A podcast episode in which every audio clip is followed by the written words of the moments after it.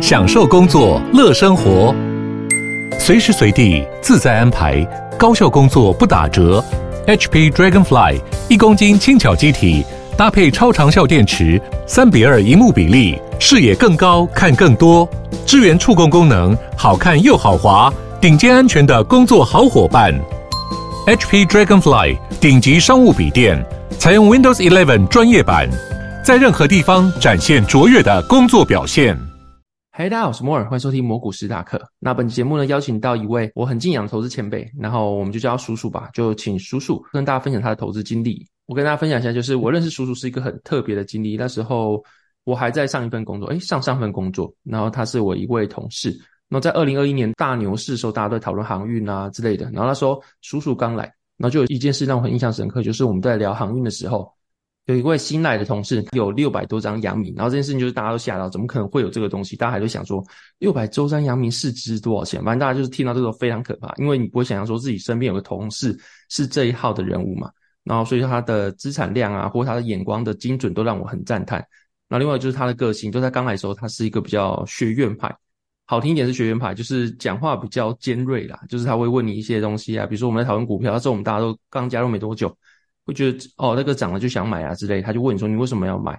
那你有想过什么问题吗？啊，你觉得你这个东西有没有其他没有想到的地方？就会让他觉得这个好像有点不社会化，连可能他跟老师聊天的时候语气都是比较尖锐的，可能是我们跟老师聊天会比较恭敬，他会比较尖锐这个样子，然后所以说就让我很印象深刻。那就是既然叔叔都来了这么难得，那我就想问叔叔。第一个问题就是，叔叔，你是怎么样投资？就是你一开始就有这么多资产的吗？还是你是跟我们一样是散户出身，然后是慢慢累积上来的？我一开始其实是散户出身，就大学开始当家教，慢慢累积资产。只是我一开始也不太懂这个产业，嗯，所以我就会先去成品看书。开始也是觉得蛮无聊，所以就看两页就会打瞌睡。但那时候就开始买日币，那时候因为刚好买日币的时间很低，大概两千零四、两千零五年。所以他后来到二零一四，整个都是日币上涨潮，刚好也因此有赚了一些钱。然后那时候又热衷于投资基金，因为那时候一开始也不太懂，所以就会看一些书，他们说，哎，四五年用不到的钱就买基金这样子。那我就在两千零四年一路这样子定期定额买，只是没想到我大学毕业就碰上了金融海啸，我的钱就赔了七十五个 percent。我就跟我爸说，爸，那我决定要去念硕班了。那可能生活费那些就要麻烦你了。嗯，那只是那时候在台北做家教的过程当中，钱就还是陆续的投进去。当然很幸运的是，在二零一一年我出场的时候，大概是挣二十五、挣三十，所以那时候第一次让我知道第一点摊品其实蛮重要的。嗯，这第一点。然后第二个，那时候其实在两千零八年的时候，他说，既然基金是人家帮我买股票，因为我主要以投资股票型基金为主。我就在想，那我是不是应该看一下股票？刚好那时候我也开始念了财经所，所以我才开始想说，好吧，那大家都听过的公司，像台积电之类的，就开始有在做一些交易这样子，或者是那时候有开始看到，哎，人家说海运也很好，所以我一开始赚钱主要就是靠阳明，因为我一开始买它可能就是十四五块，然后后来到二十九、三十，我第一次卖掉，所以其实我蛮多是靠的这种景气循环。在累积资产的，所以像我记得两千二零一七、二零一八吧，我也有买过华航，买在九块这样子，也卖在十一二块。那像回到你刚刚一开始提到的，一开始有这么多的阳明，其实并不是我想要这么多。我记得我是在二零一四、二零一五那时候，我算过了，阳明大概十二块以下我都可以借，所以我就一直努力的借。只是我没有想到，它到了二零一五还二零一六被减资了五十五个 percent。还是十个 percent，我记得那时候我花了八位数买它，但后来我的张数就几乎砍半，所以最后才剩下你看到一些张数。嗯，然后第二个，你那时候遇到我的时候，也是我离开学校的第一份工作，嗯，所以那时候你会觉得我张数很多，其他只是因为被套牢，所以就是 长期持有了。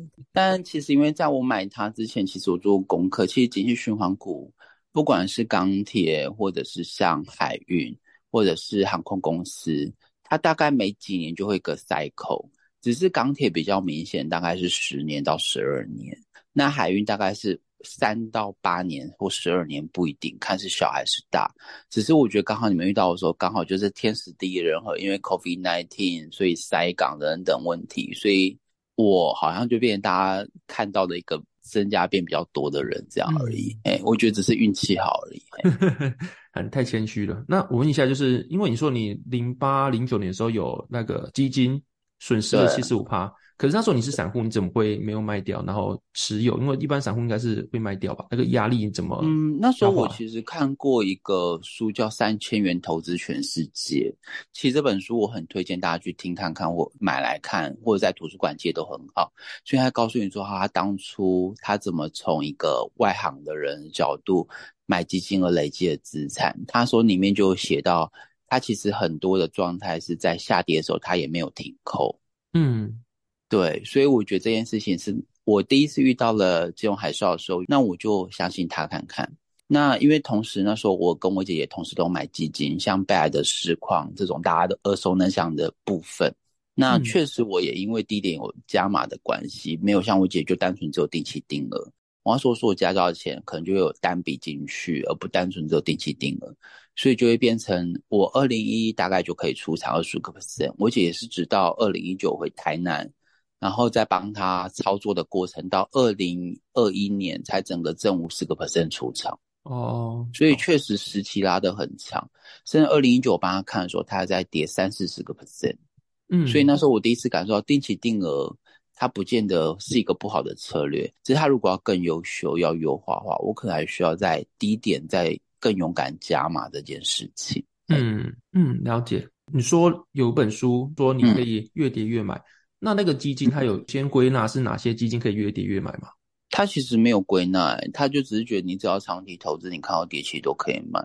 那我这边可以贡献一个我身边泰文科同学的例子，他之前跟我说，二零一五、二零一六，他听李专买了一个债券型基金，因为他觉得每个月有利息可以拿回来。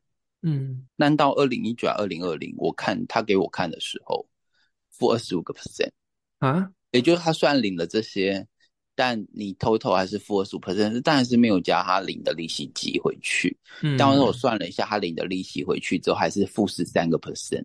我觉得这一定不是我要的投资的方向。哎、嗯，所以我觉得就算是债券型基金或是股票型基金，我觉得其实都没有什么差别。只是它你单纯定期定额，我觉得可能不是一个最佳的策略。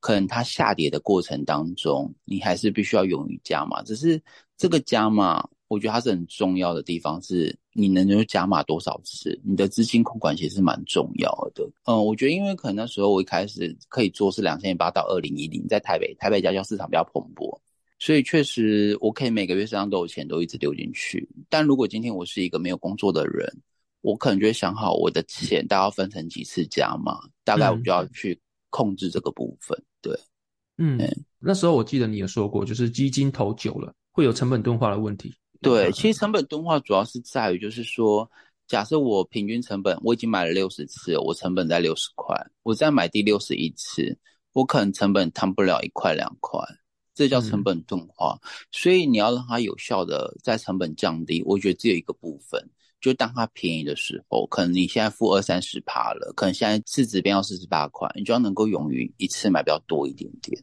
因为上方累积的部位太多了。就像你的股票，你现在买在两百、嗯，但它隔一阵子变成一百块，那你如果不在一百块大量摊提，你让成本变到一百五，或者是贴近一百，你很难有机会去赚钱。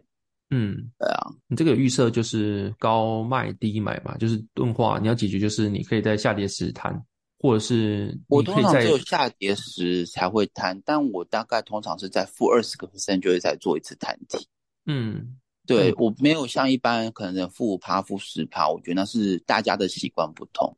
但我习惯，因为我本来就会定期定额，所以我通常在负二十 percent 才会做一次比较大的摊提，可能就会单笔多买这样。因为单笔的钱其实是比较多的，因为在基金上最少单笔是一千美金，我那个年代。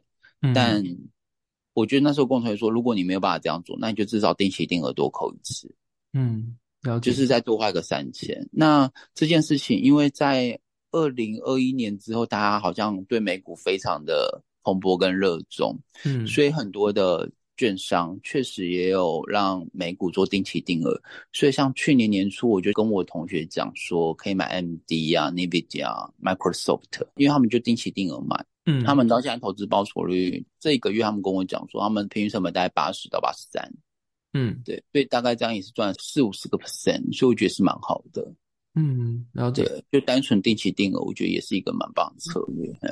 嗯，我记得你之前有分享过，就是你跟你姐在二零二零吗？还是二零二一年的时候，你有说她要一部分钱拿去投台积电，然后一部分钱给你去做投资，然后后面操作失误。你不是说你拿去投资航运跟钢铁有赚比台积电多吗？那时候觉得说二一还二二年的时候，台积电是 dead money，你好像自己有看出来，对不对？我其实，在二零二一年中，大概六月就跟我姐说，下半年应该不是你可以玩的市场，你就不要玩，就退出就好。嗯、但我那时候对我自己有过度的信心，所以导致二零二一跟二零二二整个很惨。我觉得不是我没有坚守我的操作策略。哦还有第二个就是，我也换了一个操作的方向，因为我那时候看到市场上高成长的股票，特别在美股，大家都觉得很棒。然后确实我也在里面，一开始起初是有赚到钱的，就我觉得有点超出我自己的能力圈。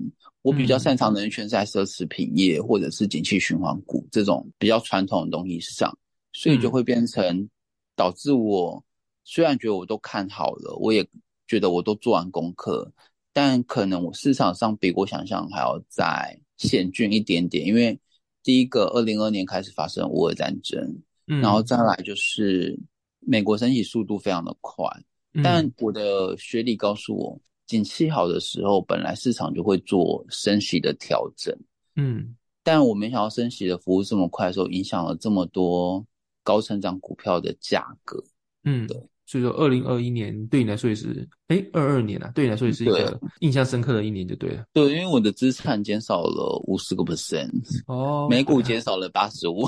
嗯，那我们来就是拉回去一点点好，就是二零二零二一二一年的时候，你的资产因为那一波到了九位数嘛，然后那时候我记得除了航运以外，你手上还有钢铁，然后钢铁也是在二零二零买的嘛，我记得那时候你就是判断二一年会好，那时候你判断依据什么？嗯我判断的依据吗？其实主要是因为我觉得在疫情的情况下，那时候有很多人都会说我在家出不去嘛，所以大家就会想到，哎、嗯欸，所以可以买家里可以用的，所以可能游戏股啊等等。但我那时候只想说，那既然出不去，大家不就很需要房子吗？对啊，那钢铁就是一个基础建设蛮重要的东西。嗯，然后当然有可能，因为那时候其实国际报价钢铁也蛮好的了。嗯，对。然后再第二个是我那时候第一个想法是钢铁，我看中钢最低就是二十块左右啊，现在二十块不买吗？好像买了再等个几年没有差，因为它上一波的高点本来就在二零一零到二零一二，那我觉得我就算买它也不过再等个两年到五年而已，我就觉得那二十赚到四十块，我觉得这样一倍两年到五年等也没有不行，所以我就跟我姐说，我觉得应该是可以买。只是没有想到，我买完它没有一年就涨势非常凌厉。嗯，了解。对，我觉得只是运气好。那听起来你是有几个投资策略，一个就是循环股嘛，经济循环股。对。那你说奢侈品它又是什么样的逻辑啊？奢侈品，我觉得这有部分是因为我台北家教家长，因为他们家里会有爱马仕包啊、LV 啊、香奈儿之类的，然后再加上我身边的。硕班同学或其他同学，好像出社会多多少少都会买这些名牌奢侈品，我就觉得那是不是就可以买这个产业？嗯、所以我就在去年跟前年买了 LV、爱马仕这样子。然后因为我也知道我哥哥比较热衷于车子，嗯、所以我就在今年买了 BMW、宾士、Porsche 跟法拉利这几间公司。对啊。嗯嗯嗯。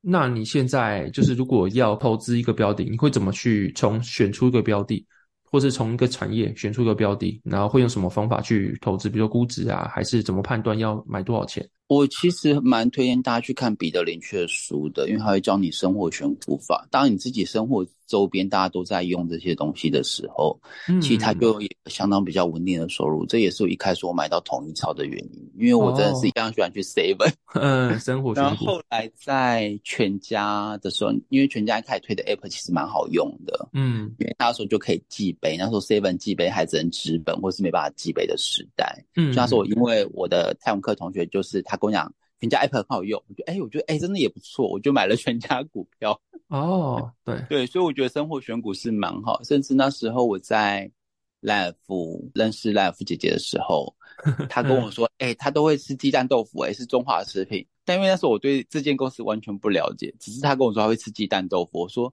你喜欢可以买。她说跟我讲说，好像股价才六十几。嗯。对，所以我觉得生活选股是一个蛮重要的一个让你知道的依据。那所以像那时候我们还在我前公司、以前前公司的时候，我跟你说买 LV 很棒，跟爱马仕很棒的原因，是因为我只要去台南的百货公司看，它永远都有人潮，我就知道我不用再看它财报。对，甚至那时候我记得二零二一年吧，我跟我同学说，我们买 Berkshire Hathaway。嗯，因为他可以付委托买 B 股，我记得那时候我买的时候才一百九十块，他现在涨到三百多。嗯，那那时候我买它也只有一个很简单的原因，它叫股神诶、欸，股神公司，你买它公司还需要分析吗？他比我厉 害啊，当然就不用分析了。我真的是在这方面比较简单。那有可能第二个是我自己本身你是念财经出身的，所以在景气循环股，我比较容易估出它的估值。嗯，所以当然我会用一些 DCF 啊，或者什么方法去做一些。折现的方式去做计算，这样，但我觉得学理的方法能够它理论上值多少钱，所以可能是最低的下限，所以只要这最低下限还在我可以接受范围内，我通常就会买。所以像那时候，我记得华航吧，我在二零一八，我跟我身边所有太阳课同学说，九块真的很便宜，你可以随便买，随便放。嗯，然后我太阳课同学说，怎么可能？你说好吧，随便你。那。只是后来它涨到十一块之后，在疫情整个跌到五块。我今天说五块六块，我还叫我身边所有人买，因为那时候我还有去冈山做整复，我还跟我整复师说：“我跟你说，现在就是要买的时间，五块六块真的要买。”它还到七块了，涨、嗯、到七块之后八块，我整复师还问我说：“现在可以买吗？”我说：“我不知道，因为我已经在五六块买完了。”但后来涨到二十几，就是我没想到的了。对，嗯、对。然后现在大家又开始热衷于华航跟长荣航，那我也跟大家讲。如果你喜欢买它，我觉得有一个问题是，你现在会发现到大家都说它现在是因为油价跌，然后机票价格贵，所以它现在获利很好。可是你仔细去看，现在其实有很多在 Facebook 的小编在整理航空资讯的部分，他们都会告诉你说，现在华航有在特价，华航在特价。那我就问你，长期下它如果一直特价，你觉得它有办法维持这么高的票价吗？嗯。那如果不会，所以代表这个获利可能不会维持长达半年一年，嗯，所以我觉得它是一个短多长空的一个部分，所以我就没有这么建议我身边的朋友去买它，因为我觉得买它你可能就是要短时间内非常密集注意它，所以像我记得大概在几个月前吧，我身边就有人问我华航可不可以买，我说短时间可以，但长时间我没有办法，嗯，懂，对。是这样子，我所以我觉得有一些是生活的资讯，其实或许是蛮重要的。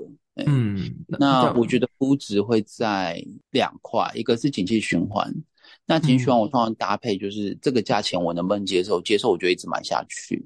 那第二个是因为我那时候也跟你说，我身上有一档股票叫大台北。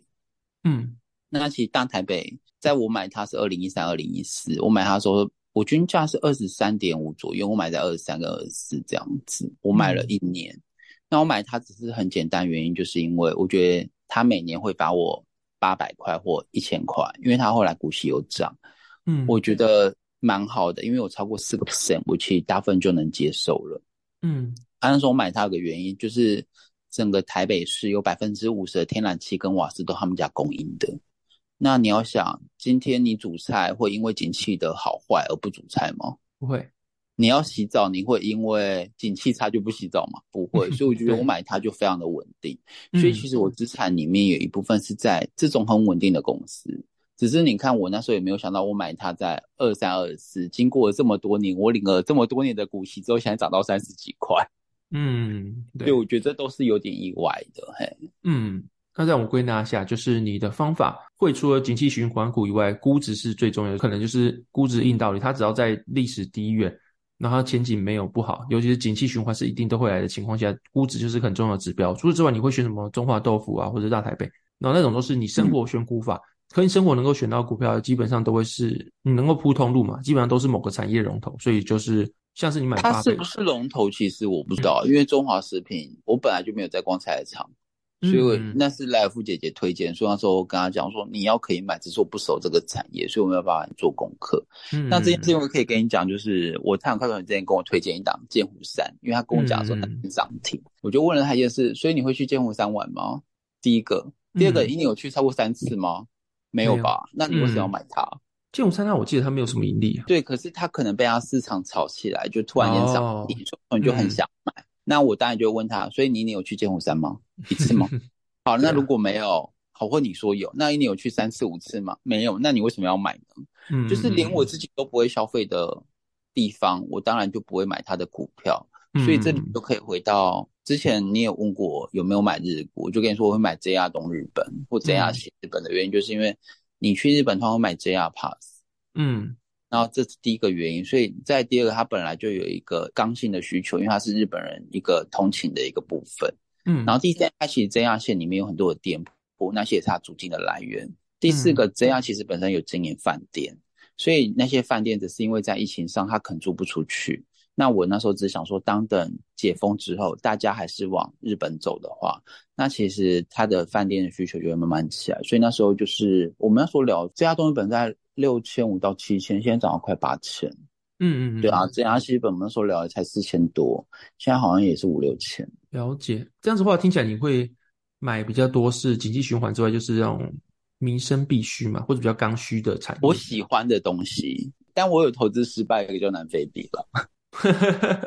我的南非币很多人，我很想说啊，我可以去南非玩啊之类，但没想过我买了这么多年没有去过。哦、我的汇率开始买在四，现在现在不到二吧。那这样子，所以我也要跟大家讲，就是不要为了利息赔了家差，真的是很痛苦。亲身经验。真的，对，那、啊、这样你现在还会买小型股吗？你的小型股是指？比如说美国的科技小型股这样。我记得你之前我们之前有聊啊，就是最近我们也会投资一些比较属于小型或是云端服务的这种。就是他们、嗯，其实我记得像云端服务那时候我没有记错，大概在二零一五年的时候，嗯，我硕班的一个别谢学弟，他那时候想买云端股，因为那时候大家就讲，张忠谋也讲，就是云端是一个很重要的嘛。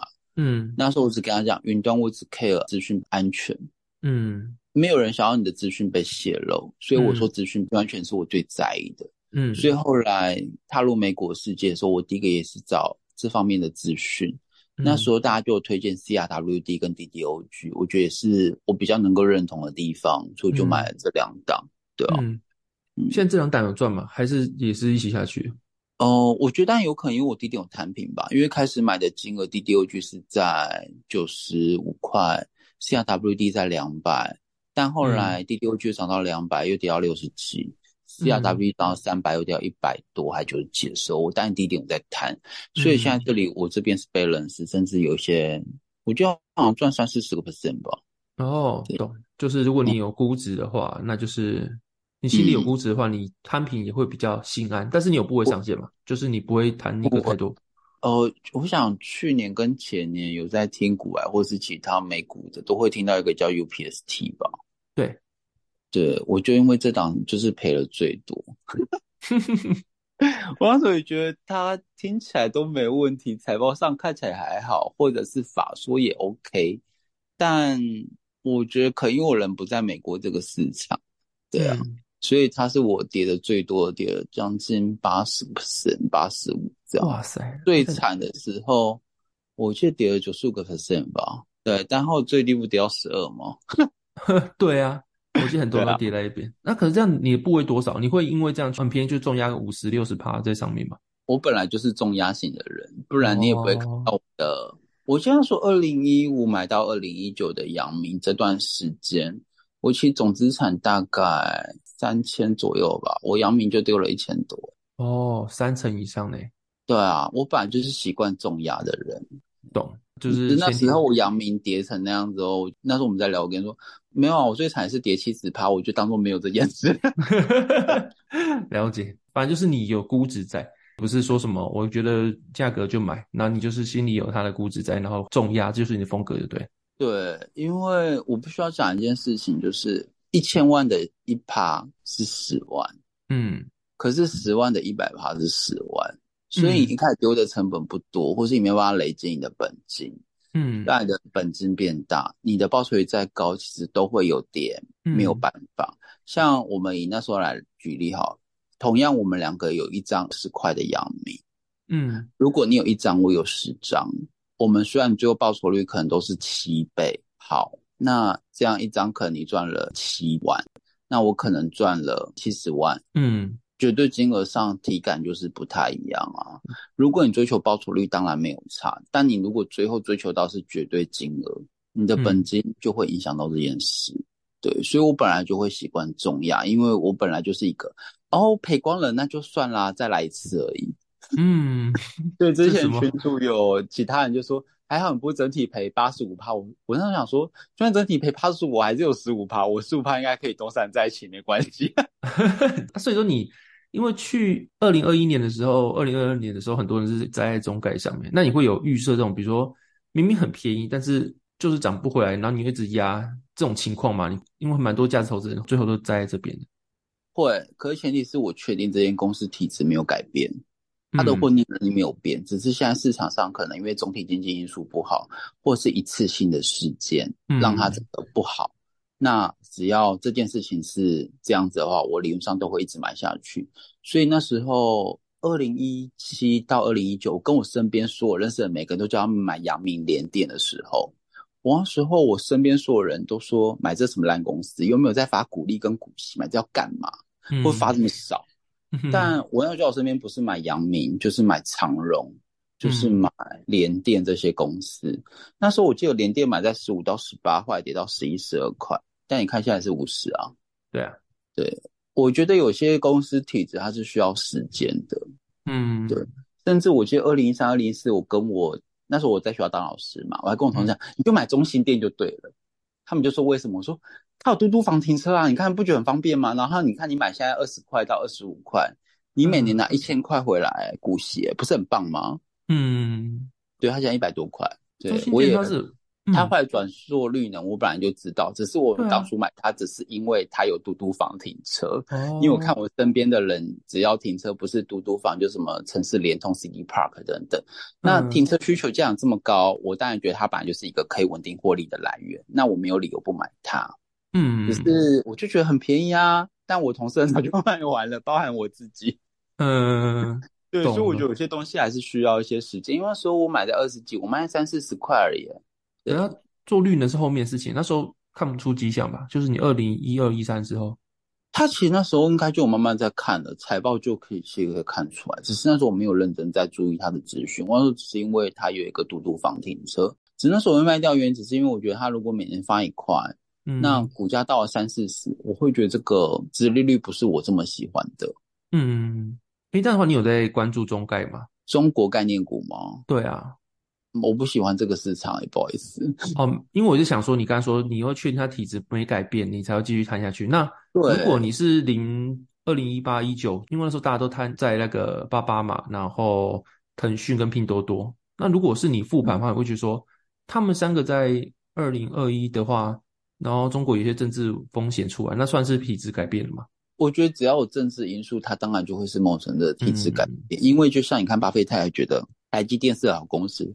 可是政治跟电源所会让他不敢投资。嗯，那我觉得大陆它很容易因为上位者讲了几句话就会改变，嗯、所以有些在之前就有蚂蚁金服不能够被 IPO 嘛、嗯、之类的，或者是它就变成有点像是官方的色彩，不再是民间的时候，这些都是我会害怕的地方。嗯，我不喜欢这种比较不透明的。嗯，诶，那这样子我问个比较私人一点问题啊，就是你那时候。嗯你自然资产都八九位数，你怎么还会想换第二份工作？你学界出来之后，你怎么还会想去我们那个小庙吗？我觉得不是学界，我一开始在教育界，因为我那时候一边念书，就觉得好像念了这么多书，也想要对社会有贡献，这当然是一个部分，所以那时候才想说是不是可以把我读书的方法或读书技巧或读书的效率告诉学生说怎么样念比较容易一点点？嗯、那你们就有更多时间做自己想做的事。我觉得这是我的初衷，只是没想到两三年发现，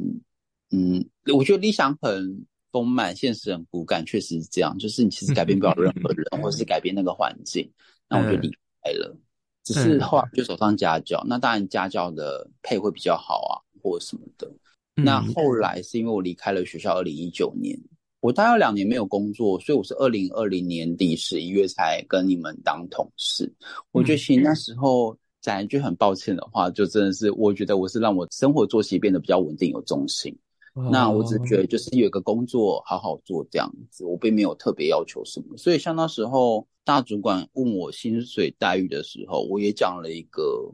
我觉得还可以接受的数字这样子，并没有觉得说像在台北这么高，因为在台北一开始当老师，我薪水就快五万了。嗯，哎呀，所以那时候去我前公司的时候，只觉得哦，就一个还可以过的薪资就好。嗯，那就是这个是职场部分嘛。那我刚才讲到，就是你一开始讲话比较尖锐，然后比较有话直说吧。